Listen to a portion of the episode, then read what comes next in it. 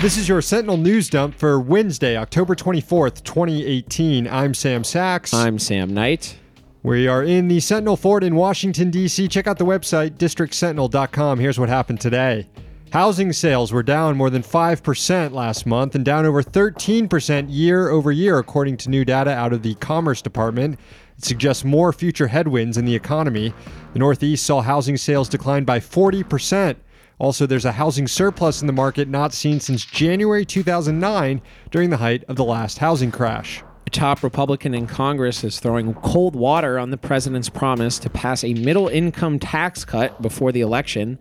Orrin Hatch told the Washington Post that the chance of such legislation passing is, quote, highly unlikely, especially because Congress won't be in session until after the election. Despite White House claims that its economic policies benefit average Americans, government data show that real wages for non supervisory workers have actually fallen since Trump took office. Months after a court mandated deadline to reunite families separated at the border, more than 430 kids are still in the Department of Health and Human Services custody, not reunited with their guardians.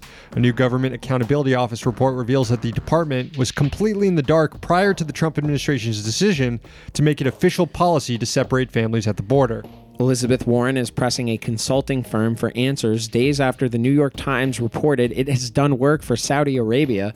The article noted that McKinsey analyzed media criticism of Saudi economic policies in 2015 and that one of the critics was arrested afterward.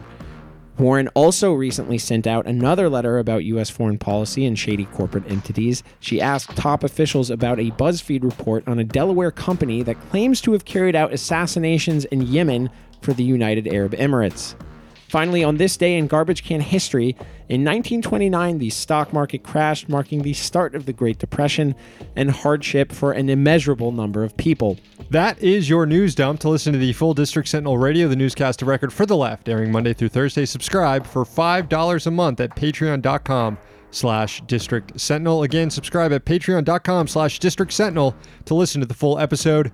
Thanks to our sponsors, the Congressional Dish podcast hosted by Jen Briney and levelnews.org. We're back tomorrow. We're here in DC, so you don't have to be.